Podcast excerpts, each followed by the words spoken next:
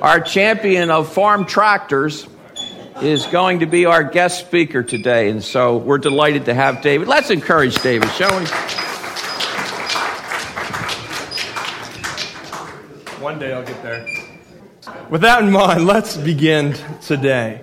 Colossians chapter 1, verses 21 through 23. Colossians chapter 1, verses 21 through 23. Now, it's been a while since we've been in Colossians. And the main idea that, as I've approached every Sunday when I preach, is that Colossians, is, it's kind of a theme. There's an idea in there that Christ is preeminent, meaning that he is first and foremost in everything pertaining to life. He is the supreme leader of all creation, supreme leader of our faith. That is our Jesus Christ. He is preeminent, first and foremost in everything pertaining to life. So, with that in mind, let's read Colossians 21, verses 20 through 23 in chapter 1. It says this And you, who once were alienated and hostile in mind, doing evil deeds, he has now reconciled you in his body of flesh by his death in order to present you holy and blameless and above reproach before him. If indeed you continue in the faith, stable and steadfast, not shifting from the hope of the gospel that you heard, which has been proclaimed in all creation under heaven, and of which I, Paul, became a minister. Let's pray. God, You've given us your word so that we can study it, that you can show us how to live. God, through your word, we get encouragement, we get conviction. But God, we see how worthy and how praise honoring God you are fully are, that you are full of all of our praise and worship. And so, God, as you have given us the Holy Spirit, I pray that every one of us that indwells, God, those who are saved, that your Holy Spirit would be teaching us showing us things in your word this morning so that as we walk away, we may be equipped and be, be better prepared children of God for this week, so that we might encourage those and give grace to those who are in definite need of your word this week.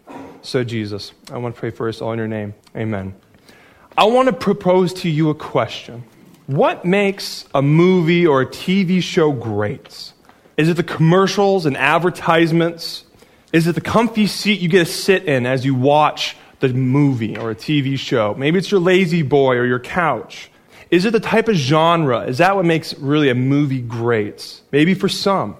Is it a certain actor or actress that makes the TV show or a movie great? Is it the snacks you get to eat as you watch the movie or TV show? Is it the company that you get to spend with, the time with them that makes the movie, the entertainment great? Is it the experience of going to the movie theaters, the smell of the popcorn, the previews, the surround sound, the big screen? Is that what makes a movie great? We will answer that question here in a little bit. But to help us better understand the text today, Let's all flip to Romans chapter 3, starting in verse 10. Romans chapter 3, verse 10. This will help us better understand these three verses in Colossians this morning. As you're churning there, I want you to remember something. Paul wrote Colossians as well as Romans. And in Romans, he lays out this very nice, systematized book through the Holy Spirit. And the first three chapters, we're going to cover a couple verses in, the, in chapter 3 the first three chapters deal with sin. Paul lays out this argument that whether you're Jew or Gentile, everyone has sinned. So, with that in mind, let's start in verse 10 of chapter 3. It says this As it is written, there is no one righteous, not even one. There is no one who understands. There is no one who seeks God.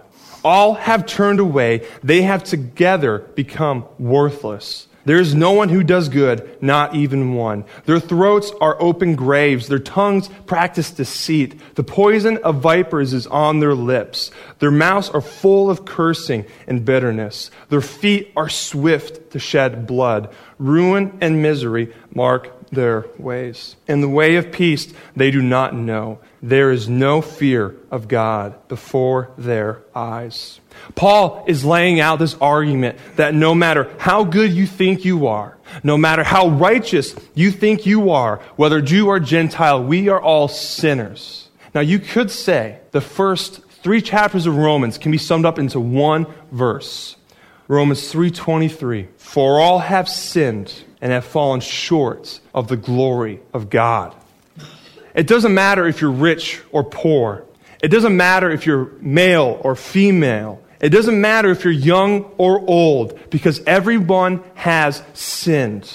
And it's just not that some of us or some of our parts are sinful. Rather, every one of us, every part of our being is sinful and has been affected by sin. Our intellects have been affected by sin. Our emotions have been affected by sin. Our desires have been affected by sin. Our hearts have been affected by sin. Our goals have been affected by sin. Our motives have been affected by sin. Even our physical bodies have been affected by sin. Sin has completely skewed the way in which we talk, the way we see, hear, think, and even eat. Sin has broken mankind. Everyone has broken the laws of God, the commands of God. We are fallen beings compared to an infinite, holy, matchless, eternal God. We all have missed the mark in our sin. It has broken the world in which God had created. Our sin has broken the relationship God had planned when He created the world. Our works and deeds, even when we do good ones, they are like filthy rags in front of an eternal, perfect, holy God. And there is nothing we can do to fix this gap we have created. The division that we as humans, that our sin, that division that our sin has created. There is not a single one of us who does good. There is not a single one of us who is righteous. There's not even a single one of us who is somewhat good or somewhat righteous. This is the reality of all mankind. This is the position of all mankind. Sinners in need of a Savior. You can flip back to Colossians now. As you're doing that, let's think back to that original question I proposed to you. What makes a movie great? A TV show great? Was it the actors, the snacks, the company, the genre? Now, that could all be different to every one of us. But all the greatest movies, to separate themselves from the average movies, have a thought out, have methodically worked it out, and have perfected the idea known as a plot twist. See, a plot twist separates great movies from just average movies. See, the most popular and profitable franchise, movie franchise of all time, Star Wars, executed one of the most well done and popular plot twists ever created. In 1980, Maybe some of you saw it in theaters or saw it on TV or haven't seen it, as all, seen it at all. But in the episode number five or movie number five, The Empire Strikes Back, at the end of the movie, we see the greatest enemy, maybe in the entire movie world, Darth Vader. They're up in Cloud City. He lends a helping hand out to a hero in need, Luke Skywalker, that he just fought and won. Darth Vader not only reached out physically to help this enemy or hero in our eyes, Luke Skywalker, to help him out, but Darth Vader reached out verbally as well. His words reveals a truth that changes Darth Vader's and Luke's relationship forever. Darth Vader said these five words Luke, I am your father. Those five words completely sunk Luke, Luke's heart. It left the audience captivated, in shock, in awe, and wonder what's happening. What we see is that Luke's most hated individual in the entire universe, Darth Vader, his arch enemy, turned out to be his father. It was a perfect, perfectly executed plot twist. So let me connect it. It says this in Colossians, verse 21, that we were alienated, hostile in mind, doing evil deeds. Basically, we were at war against the kingdom of God. God was our enemy, because remember, none of us does good. No one is righteous. We can all agree that we have broken the laws and commands of God. We were enemies of God. We were children of wrath. We deserve to be crushed and judged by God. And I think we all can agree that we deserve not only death, but hell itself. Plot twist. Verse 22 Jesus, he has now reconciled in his body of flesh by his death in order to present you holy and blameless and above reproach before him. God, the creator of life, the creator of earth, the creator of our faith, brought the greatest plot twist ever displayed. God did not alter our lives with five words like Darth Vader did to his son Luke, but instead, God changed, altered mankind forever by one act, sending his son, Jesus, to Calvary on the behalf of our sins and to restore us back to God. Jesus not only saved us from our sins, but his death was to permanently fix our relationship with God that we broke. To reconcile man back to God was what Jesus did. To restore the positional relationship between man and God. To bring the relationship between man and God similarly what it was like in Eden. Sinners can now be saved and have a relationship with God. That's the greatest plot twist to ever happen because we are at peace with God forevermore. But let's look specifically at how Jesus brought this peace between man and God and how we are at peace with God forevermore. Let's again look at verse 22. It says this He has now reconciled in his body of flesh by his death. Why? in order to present you holy, blameless, and above reproach before Him. Let's define this word reconcile. I'm going to give you two definitions and two examples to help illustrate this. The first example is what I'm going to call limited reconciliation. For example, when you're married, one man, one woman, husband and wife, or even can be relationships, you know, friends, co-workers. But when a married couple gets into a fight, right? It's usually the women who are wrong. I mean, the men. The men. There we go. The men. Whew! I don't want to. I don't want to get myself in trouble there. I don't want to get myself. My bad. It's the men who are wrong.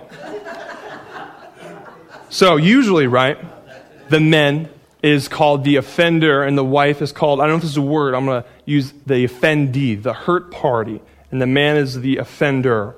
So in this example, in a marriage, right, the man has done, said, or hurt his wife in a way that has kind of put a friction in the relationship. Usually, what happens, it is the offender's job to initiate the reconciliation and apologize.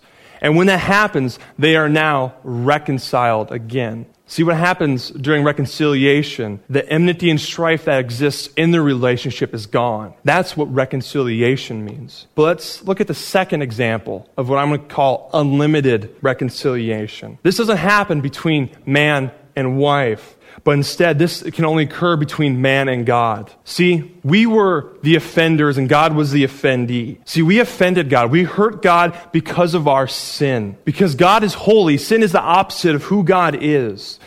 See, our wages, our sin, our debt that we have done, it has caused this enmity and strife to break us apart, to break our relationship with God. But where this is different than the first example is that where the man, the husband, would have to reach out and initiate reconciliation with his wife, that doesn't happen with God. See, through Jesus, God, the hurt party, he was the one who reached out, initiated reconciliation. He initiated reconciliation through his son, Jesus Christ. See, God did all the work. That's a plot twist.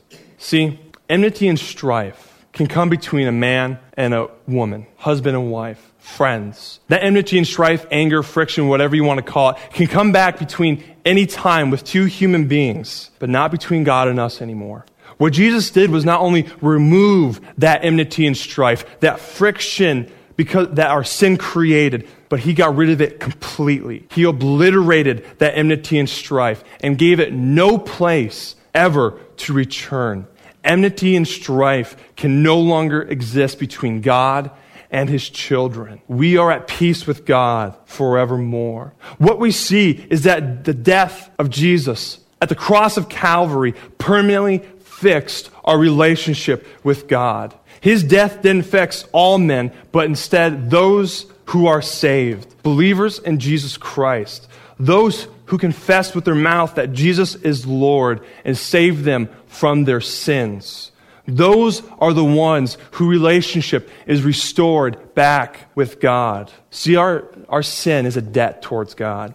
Romans 6.23 says, For the wages of sin is death.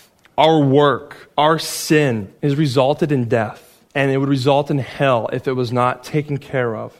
Back in the Old Testament, and all mankind specifically, you are saved by faith. But back in the Old Testaments, when you read about all the sacrifices that were happening and taking place, it was for the people's sins. It was the way in which people's sins were partially covered or partially atoned for before God.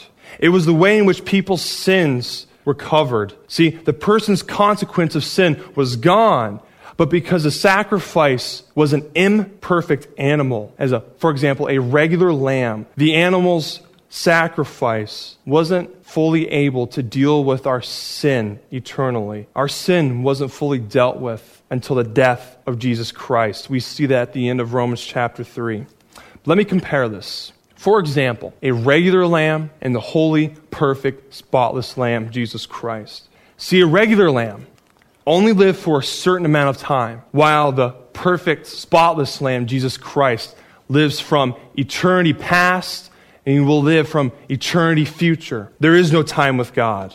See, the regular lamb, just a regular lamb, is a part of creation, while the perfect, holy, spotless lamb is the creator. The regular lamb that you find out in the pasture is just a finite being, while the holy, perfect, spotless lamb is infinite. The regular lamb is simply just an animal, while the perfect, holy, spotless lamb is the great I am. That's why Jesus' death could pay for the sins of mankind, because Jesus was our propitiation, which means to appease God's wrath, to satisfy God's wrath completely. Now, a regular lamb that you'd find out in the fields can never do that, even if it didn't have any markings on it. A perfect, blemish, no blem, blemishes, nothing on the lamb. He could never do that. But Jesus, a perfect, infinite, holy, spotless lamb could. And Jesus did just that. Jesus is the only being ever to be able to fully appease God's wrath on humans. That's how Jesus reconciled us to God, being the propitiations of our sin. He did that all through his body of flesh by his death, of what we see in verse 22. Let's take a look at our position before God now. See, before we were saved, we were alienated, enemies of God, right? We see that in verse 21 in Romans chapter 3. But once we get saved, one, once we get reconciled back to God, what happens now? What's our position before God now? We see the answers in verses 22 and 23. It says this, starting in middle of verse 22. Jesus died in order to present you holy and blameless and above reproach before him. If indeed you continue in the faith, stable and steadfast, not shifting from the, go- the hope of the gospel that you heard. We see three specific words of our position before God holy, blameless, and above reproach. Let me use an illustration to better help, help us understand this. Think back in society, let's say around the dark ages. Your position in the local society dictated how you were treated by not only the king, but how you were dictated and treated by the society, everyone around you. For example, let's say you were a slave. Most people would refer to the slave not by personal name, but rather as just a slave. You had no personal name. You were often used as, as a bargaining chip like livestock. You were spit on, beat up if you didn't obey. Frankly, if you were an awful slave, the owner had the legal rights to take your life.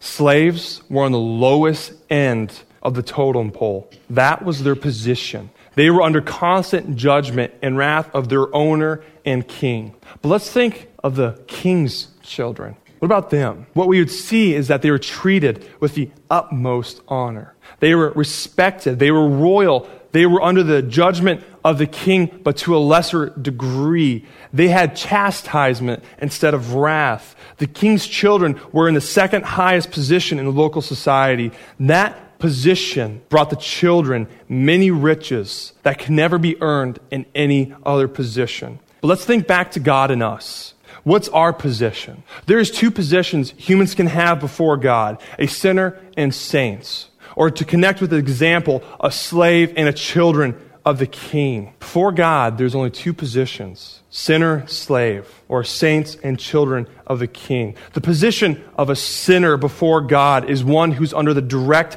judgment and wrath of God and on the road of eternal separation before God. But then there are the saints, the children of the king, those who have placed their trust and faith in Jesus Christ. See, what Jesus did was remove that debt was on their, that was on their accounts. Now, the position of a children of a, of a king, of a saint, what we see is holy, blameless, and above reproach. Those are the children of God. And see, as a children of God, as myself, or as you guys, we obtain riches in our position that a sinner or a slave could never attain because of the death of Jesus Christ, because of the reconciliation of Jesus Christ, because Jesus is our atonement, our sacrifice, sacrifice of sins, because we are at peace with God forevermore. That is grace. But let's move on to verse 23.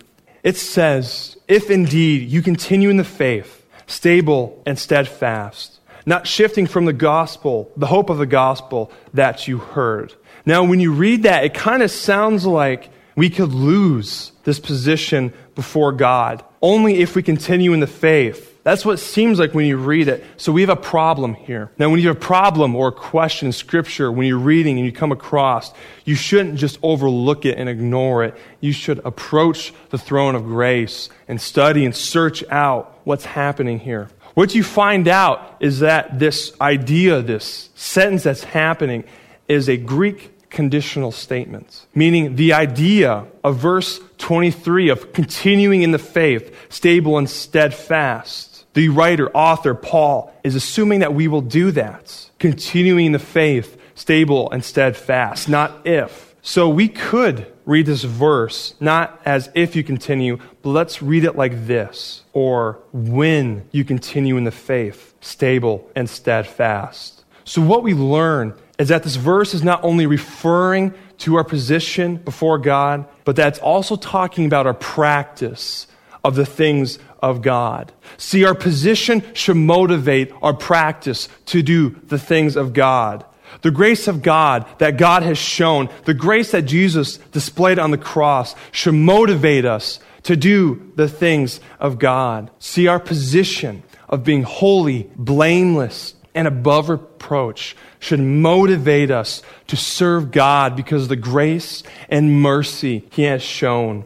See, we don't deserve to be holy, blameless, and above reproach. We don't deserve heaven, but God, being rich in mercy, He first loved us. He gave us, demonstrated us grace, demonstrated us unconditional love. Why? So we could do the same for others so we could do the same for our neighbors, to demonstrate unconditional love and to demonstrate grace and peace to a world that is lost and needs salvation and reconciliation. And this is what it says at the end of verse 23. Paul says that the gospel, which has been proclaimed in all creation under heaven, and of which I, Paul, became a minister. Paul was an ambassador, a minister of this message the gospel, this message of reconciliation. This message was not only given to the apostles, not only to Paul, but to all the church. It was given to you guys. It was given to me. And it's now our job, church. It's our ministry to promote this message of reconciliation. Second Corinthians 5:18 says this. Christ reconciled us to himself and gave us the ministry of reconciliation. And then it goes on and it says in verse 20 that we are now ambassadors for Christ, God, making his appeal through us. We implore you on the behalf of Christ, be reconciled to God. What we see is that we are to herald this news of reconciliation and of salvation. We are to bring this message of peace to a very unpeaceful world. As the world is crying out for peace, we have the answer Jesus Christ. There is no better news of being at peace than with God. In a day and age where people are crying out for peace unlike ever before, we see school shootings. We see wars. We see strong divisions, not only in our countries, not only in our families, not only, but in our churches as well. Church, no philosophy, no idea, no human being is ever going to answer, is going to be the answer to this problem. People will try to make peace to happen, but it will fail. There is only one who can make peace, who can make peace forevermore. That's only Jesus Christ. That's why, church, that's why you, that's why I, that's why we got to spread this message of reconciliation, of peace, this message of salvation. We are all ambassadors of this message, of this message of grace, because we are at peace with God forevermore. But I got to ask you two questions. First question How's your practice? How's your practice of the things of God? Are you on a daily basis focusing on the things of God? Or are you more focused on the things of Facebook or work or TV or sports rather than the things of God? Are you more focused on a Super Bowl or the salvation of your neighbors? How is your practice? Does it, what, does it look like what we see in Scripture as a child of God? Or does our practice look like what we see on the news and on social media? How's your practice?